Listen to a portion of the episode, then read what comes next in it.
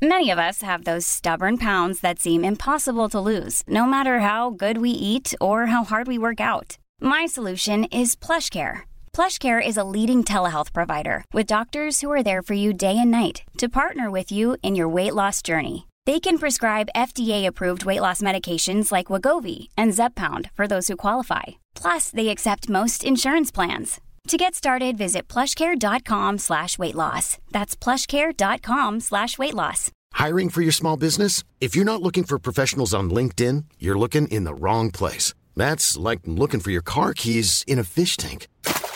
LinkedIn helps you hire professionals you can't find anywhere else, even those who aren't actively searching for a new job but might be open to the perfect role. In a given month, over 70% of LinkedIn users don't even visit other leading job sites. So start looking in the right place. With LinkedIn, you can hire professionals like a professional. Post your free job on linkedin.com slash people today. What in the world is happening on Wall Street? Economic indicators. Who knows where this is going to end up? To understand the economy, you have to understand human nature.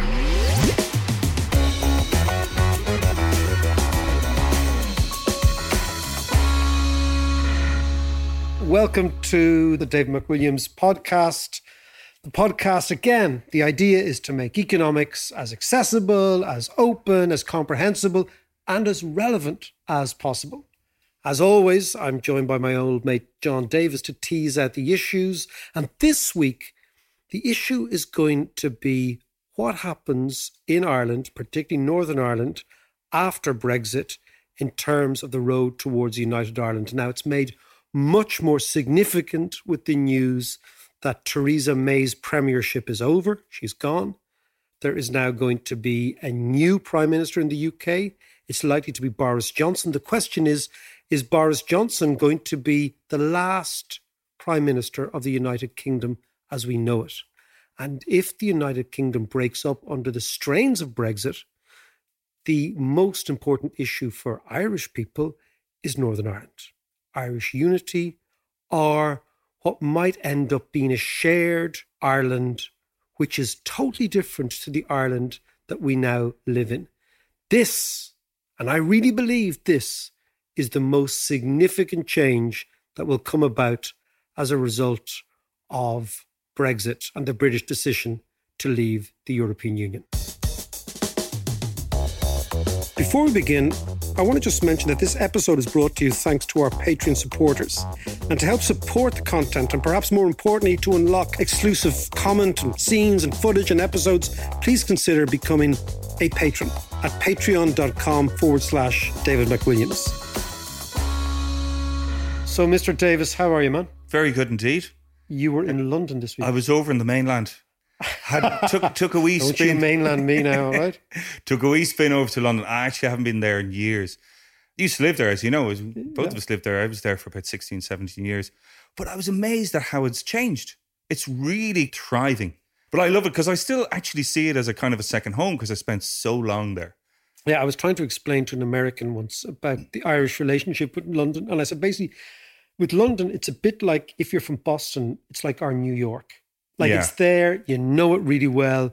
You've lived in good areas. I've lived in bad. I actually first went to London. Amazingly. I was thinking in the summer I left school in 84. And I just remember when when we were in London in the 80s, and when then I went back there again to work in a proper job Yeah. in the 90s you know, Northern Ireland loomed large. It was still very much, and because the, the provos were still bombing in, in, in, in London. And Yeah, Canary Wharf. It's hard to imagine how different Ireland is now to the Ireland of 25 years ago. And I was thinking that last week. I was up in the north. I was in Belfast doing doing an event with an Israeli company, which I'll explain to you later on. It's very very Okay. interesting initiative. They're trying to get Belfast City Council to introduce a Belfast coin, which they are doing. And it's supported by the Rockefeller Foundation.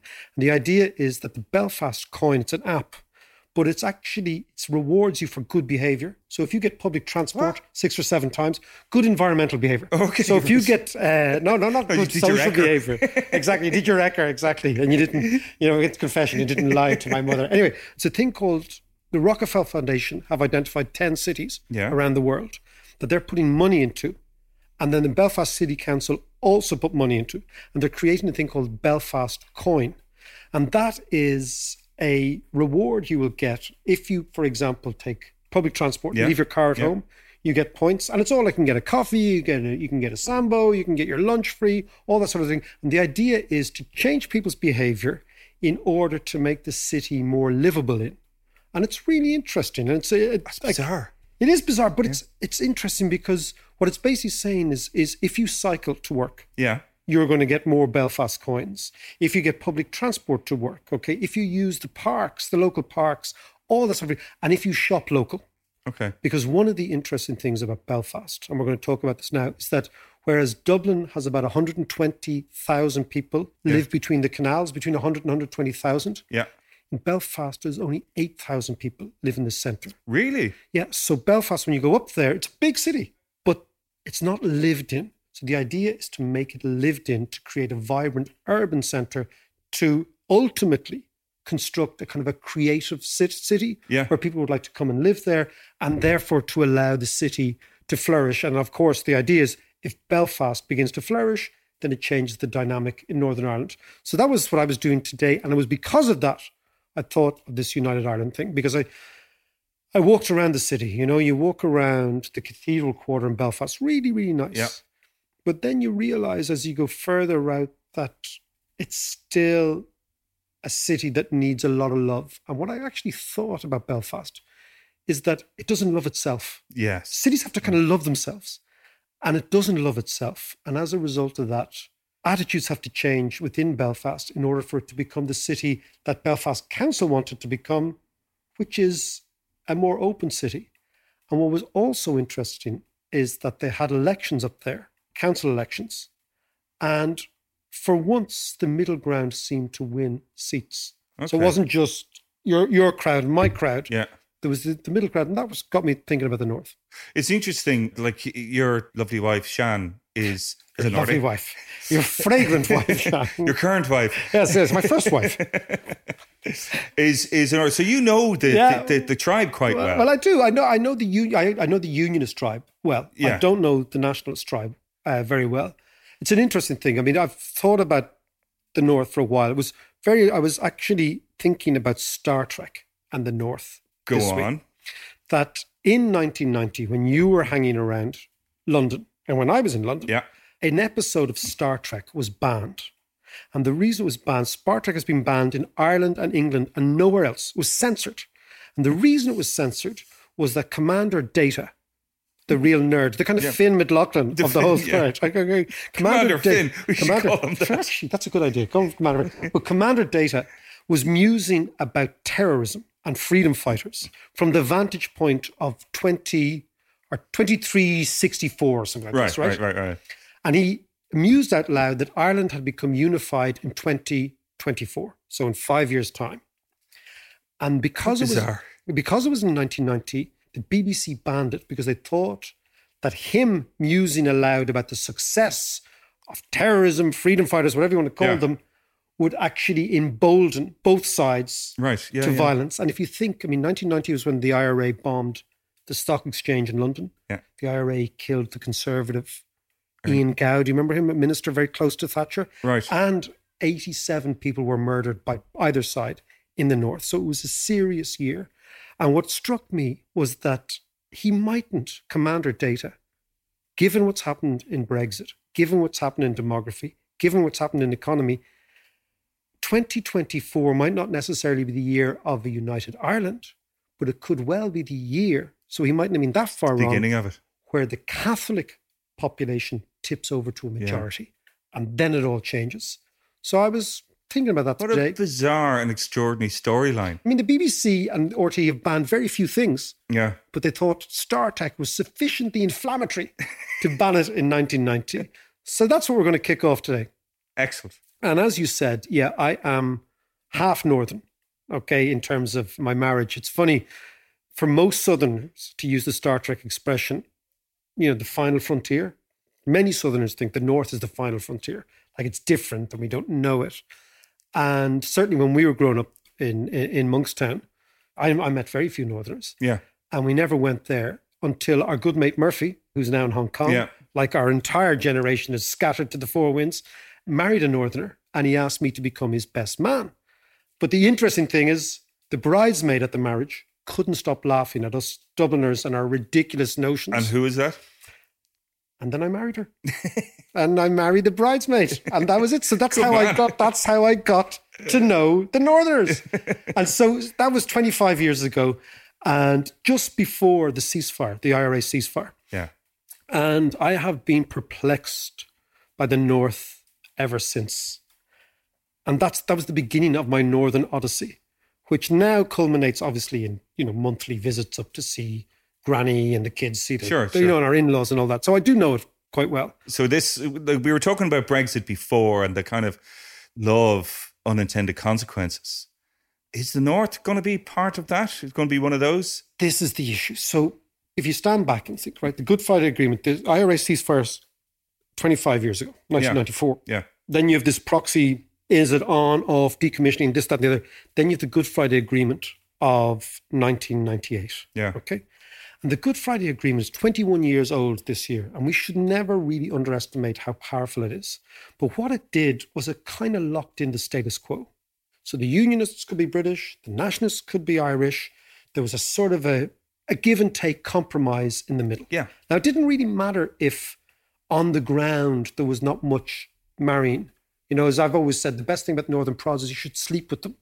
That's the best way for Southerners to get to know them. You should sleep with them, marry them, have kids with them, right? Right. And then all is good. So our, our kids are like the Good Friday Agreement incarnate. Yeah, Right? yeah, God yeah. love them, right? But anyway, so that was the status quo and it lasted and it was quite firm. Now, of course, you've got Stormont and this, that, and the other, but it was what people accepted was the best option.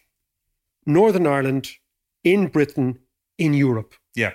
Brexit changes that. Yeah. So the Northern Irish obviously then vote significantly to remain in Europe. And that was both sides, of course. Both sides, Yeah. mainly mainly nationalists, but a big chunk of middle of the road unionists, a big chunk of unionists who said, look, we want to be European, we want good relations with the South, and let's see how it goes. Yeah. Right. And we're and we're happy with Britain as a devolved, decentralized state where yes, the capital is London, but you've got the Scottish Parliament, you've the Welsh Parliament, and you've the Stormont executive. Yeah. This was Blair's. This is big- Blair's big big idea that Yeah. we decentralize the UK and that'll give the regions as much power as they need, and you'll basically keep the whole project on the road. Yeah.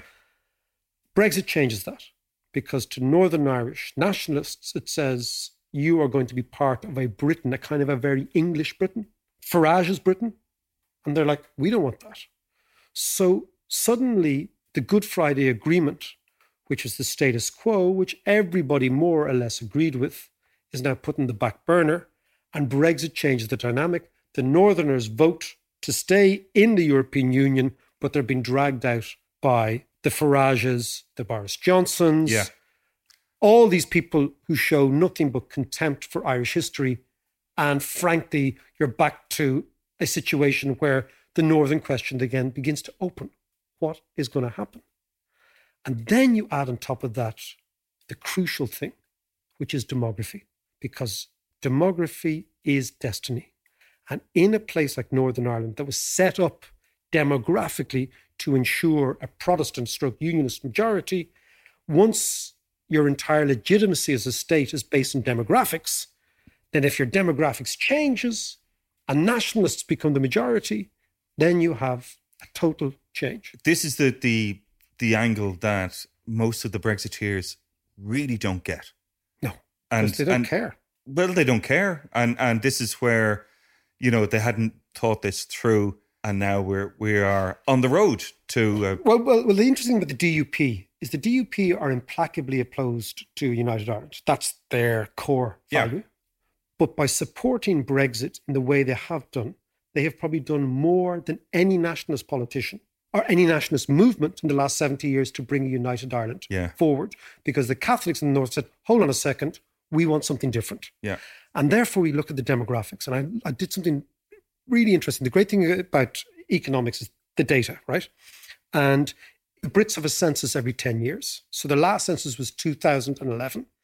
And the Brits break down their population in Northern Ireland on Catholic or Protestant religious grounds, okay? And they do it in cohorts of every 10 years. So if you look at the oldest cohort in Northern Ireland, these are the people over 90. So these are the people who were born around the time of partition or just after. So these are the first children of the Northern Irish state. What you see is the split between Catholics and Protestants is 68% Protestant, so close to 70% Protestant, Yep. 25% Catholic, and then 5% no religion, right? Yep. So that really was the status quo at partition. And those people there, there's 12,000 of them still left. It's that time of the year. Your vacation is coming up. You can already hear the beach waves, feel the warm breeze, relax, and think about work. You really, really want it all to work out while you're away. Monday.com gives you and the team that peace of mind. When all work is on one platform and everyone's in sync, things just flow wherever you are. Tap the banner to go to Monday.com. Burrow's furniture is built for the way you live. From ensuring easy assembly and disassembly to honoring highly requested new colors for their award-winning seating, they always have their customers in mind. Their modular seating is made out of durable materials to last and grow with you. And with Burrow, you always get fast, free shipping. Get up to 60% off during Burrow's Memorial Day sale at burrow.com slash ACAST. That's burrow.com slash ACAST. burrow.com slash ACAST. Millions of people have lost weight with personalized plans from Noom, like Evan, who can't stand salads and still lost 50 pounds. Salads, generally, for most people, are the easy button, right? For me, that wasn't an option. I never really was a salad guy. That's just not who I am. But Noom worked for me. Get your personalized plan today at Noom.com. Real Noom user compensated to provide their story. In four weeks, the typical Noom user can expect to lose one to two pounds per week. Individual results may vary. living in the north. So over 90s, massive Protestant majority underpinning the union, underpinning the status quo. If you look at the same statistics for kids under the age of 10, so the new generation coming up, Yeah. the Protestant population is halved. It's 35%. The Catholic population has almost doubled to the mid 40s. So United Ireland, based on the proxy, and I know people will argue that not all Catholics are nationalists, not all Protestants are unions, but it's a good approximation for what's going on. What you see is the United Ireland is coming. The Catholics are going to be It's in a majority. yeah. It's inevitable unless there's some change in the north. So you take two things. One is Brexit is a political earthquake. Then that refocuses on the demography, and the demography is only pointing to a united Ireland. And then the interesting thing is that the nationalists simply just have to wait. Yeah. The unionists have to come up with a reason to make nationalists love Northern Ireland in order for Northern Ireland to remain an integrated state. And that's where we need to look at the economics. Yeah. So how is that going to play out, particularly with regards to the Republic? Well, let's again look at the numbers, right? So, how it's going to play out. So, culturally, we know that it's very different. But for so long, I remember Northerners come down and say, Oh, the roads here. Remember they complain about the roads Yeah. and the fact that when, do you remember the cars when we were kids that everybody had in our estate was always a sort of a, a two tone Fiat 127 Yeah. that had been kind of panel beaten to within each of his Yeah. life, kind of orange and a bit yellow, and Yeah. that. And the Northerners all had swanky cars because they were they were richer. But if you look now, the interesting thing, economically speaking, partition, and this is to come back to your question about what about us? Yeah. Partition has been a disaster economically for Northern Ireland, for both Catholics and Protestants. Yeah. Because if you go back to 1921, when the state was divided, 80% of the entire industrial production of the entire island of Ireland came from the three counties around Belfast. Yeah. 80% of all industry. It was much more innovative, much more sophisticated technologically and commercially. Northern Ireland was, or the, the counties that became Mm. Yeah, Northern yeah, Ireland. yeah. Belfast was even a bigger city. People forget this. In 1911, the census, Belfast had a population of 380,000 and Dublin had a population of 300,000. Now Dublin is three times more than Belfast. So at partition, the Northern Irish had a much higher income, much more sophisticated economy, much bigger city, and a city that's growing faster. You look now, 80 years later, sorry, 100 years later, Northern Ireland is a total backwater. Dublin is four times bigger. But just to give you a sense, Northern Ireland exports 10 billion euros worth of goods. The Republic of Ireland exports 283 billion euros worth of goods. The Republic of Ireland's income, and this is back to your question about Yeah. economics, is average income here is 38,000 a year. Average income in the Northern Ireland is 22,000 a year. Wow. So they're much poorer. And when Much- did this when did this change begin this to happen? all this the interesting is this is this is beginning to happen all through the 1950s and 1960s. Okay. Obviously, the troubles changed finally because if you blow the retail center out of their cities and towns, you're going to get an economy that's totally traumatized. yeah, you scare off investors and You absolutely scare off investors. But the interesting thing about the peace process is if there was a peace dividend that went with the peace process, it came south. It didn't Yeah. go north. So they haven't had the investment. But they haven't you, even you had know in the in the peace process was there not supposed to be an economic Upside, development? yeah. yeah. Well, look, this is what you'd imagine. So, what has happened is the South has benefited disproportionately from peace in the North, whereas the North has not. Yeah. So, take, for example, a metric I always use for economics is how many foreigners live in the country. Okay. Because foreigners go to good countries. Immigrants don't come to bad countries. They go to yeah, countries yeah. that are growing, right? So, the, one of the greatest asset tests is do people want to live in your country? And if they do, you're doing something right yeah. in the south, one in soon to be one in five people are foreign born. Yeah. In the north, it's about one in twenty. So it's a totally right. different thing. Yeah. But what happened, therefore, is the southern economy took off in the 90s. The northern economy did not. But the change in both economies is so big now that the average spending power of southerners is almost twice that of northerners. And one of the great ways I look at this, I have this index in my head called the TripAdvisor Index Oh, yeah. of Economic Development. And what I do is I go to a city and I have a look at TripAdvisor. And if a city has got profoundly more restaurants in one city than another, something deep is going on culturally. So if you take two cities, one Kilkenny Yeah. and one is Armagh. And the reason I was in Armagh is I was doing something at the Seamus Heaney Centre a couple of weeks ago, and I drove through Armagh, and I wanted to actually figure out this. Kilkenny and Armagh are both marketed as towns with city status, with big cultural infrastructure, lots of stuff going on. Population about the same? Populations are Kilkenny's a little bit, little bit bigger, but not much. Yeah. But there's 176 restaurants on TripAdvisor reviewed in Kilkenny, and there's 44 in Armagh. Wow. And that Wow. shows you a totally different tourism, different way of spending money, different incomes, all that. So that's kind of, I love these little indicators. That TripAdvisor thing is very interesting. Uh, I'd be curious about the breakdown of uh, cuisine. But anyway, that's for another day. Um, so, what is the implication then for us down here in terms of the economics? The implications, John, are absolutely huge. Now, I believe that this is the only real economic, social, and political question that is coming down the road at us that we haven't really prepared for. Yeah. Lots of other things we're talking about, we ventilated, we know what's going on, we know what we have to do. But the United Ireland are a changed Ireland. Let's just say a changed Ireland. The first thing is, could we afford it economically? So the Brits gave a subvention of 10 billion euros a year to Northern Ireland to keep the place afloat. Yeah. If Northern Ireland were on its own, like we are, and had to go out into the bond market and issue debt, which we do as a sovereign country, Northern Ireland's budget deficit every year would be 27% of its total GDP. Our budget Wow. deficit, so it couldn't couldn't survive. Our Yeah. budget deficit is 1%. So basically, we and the Brits understand that Northern Ireland is like an orphaned child that needs to be looked after. It Yeah. cannot sustain these standards of living, which are entirely fabricated due to British public sector investment in Northern Ireland on its own. It can't pay for itself. So, could, could we So- afford that? So let's have a look at the numbers. So Northern Ireland's economy is about 50 billion euros. The Republic of Ireland's economy is 300 billion.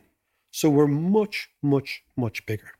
Northern Ireland's subvention from Britain is about 10 billion a year. That would, on current GDP figures in Ireland, equate to about 4% of our GDP per year. Okay. Could we borrow 4% of our GDP per year to keep them going? Absolutely. Absolutely.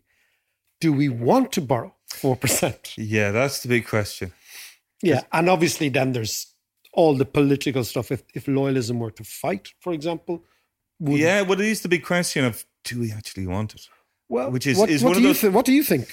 Because I mean, look, I'm I'm I'm more vested in the north than most Yeah. Southerners are. Well, I don't have that kind of ideological view of a United Ireland, a romantic view of United Ireland. So, having said that, you know, I think having a United Ireland rugby team is a huge boon.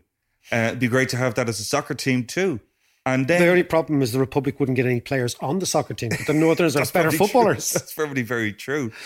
Uh, but yeah, I think I, I would like to see it, but I, I would hate to have a kind of a role reversal where we start having terrorism, unionists start up in arms and stuff. It's a it's a little bit like a, an arranged marriage. And arranged marriages never really work out. Or they do work out in the long run, but nobody's happy. Yes. So it looks good. So if you look at again, I've spoken to a lot of my family up north about this over the years. And I would say that the biggest impediment to United Ireland, given the demography, is the fact that lots and lots of Southerners are happy with the status quo. Yeah. So, in a way, you mentioned the rugby team. They're happy to hang out with Rory Best in the Aviva after a game, but there's no fucking way we're going to pay the dole of sectarian Rangers fans from East Belfast Yeah. out of our pocket. That's really the difference. Yeah. But, and let's look at the challenge for the North now, is that demography and Brexit and economics suggest that nationalists' political strategy is just wait. They don't have to do anything.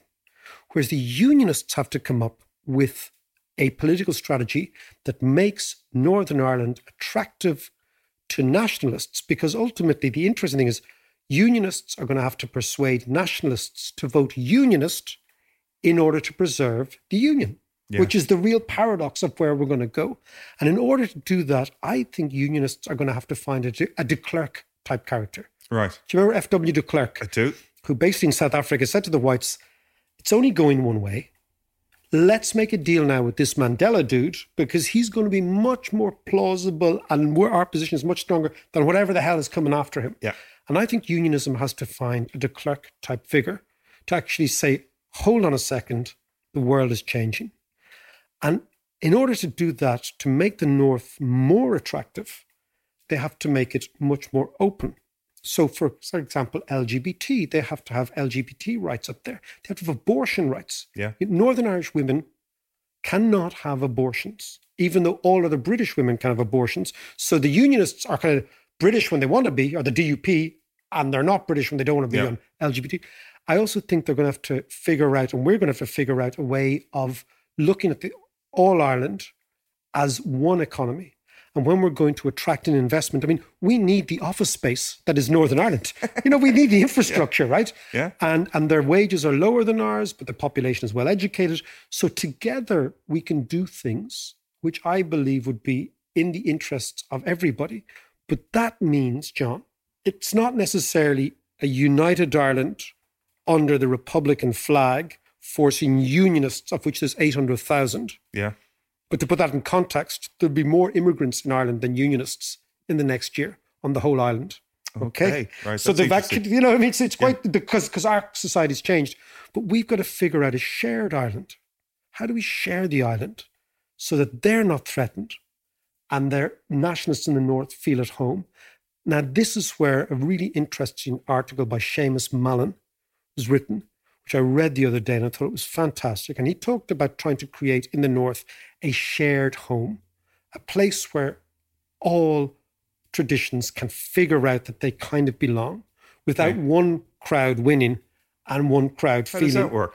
Well, he was trying to say that it behoves Northern Irish politicians and ourselves Mhm.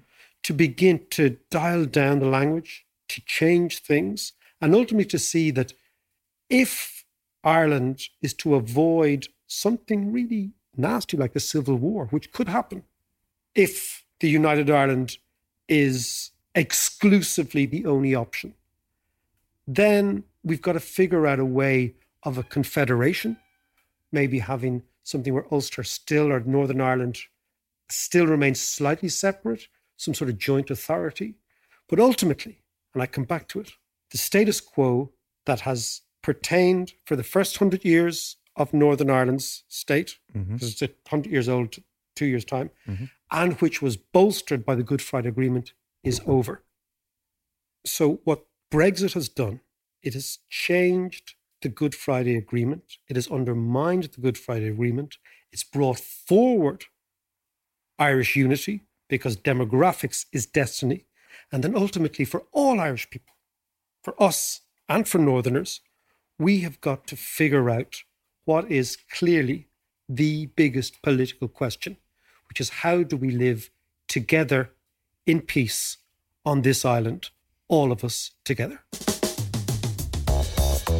Thanks so much for listening to the podcast. Now, if you like our content and you want to support us, please consider becoming a patron at patreon.com forward slash David McWilliams. If you become a patron, you can unlock all sorts of interesting new content, interviews I'm going to be doing, ticket giveaways for those interviews, those conversations with really interesting people, experiences that you can't get anywhere else. And this will ensure that the podcast remains ad free and you can get all of this stuff for the price of a pint.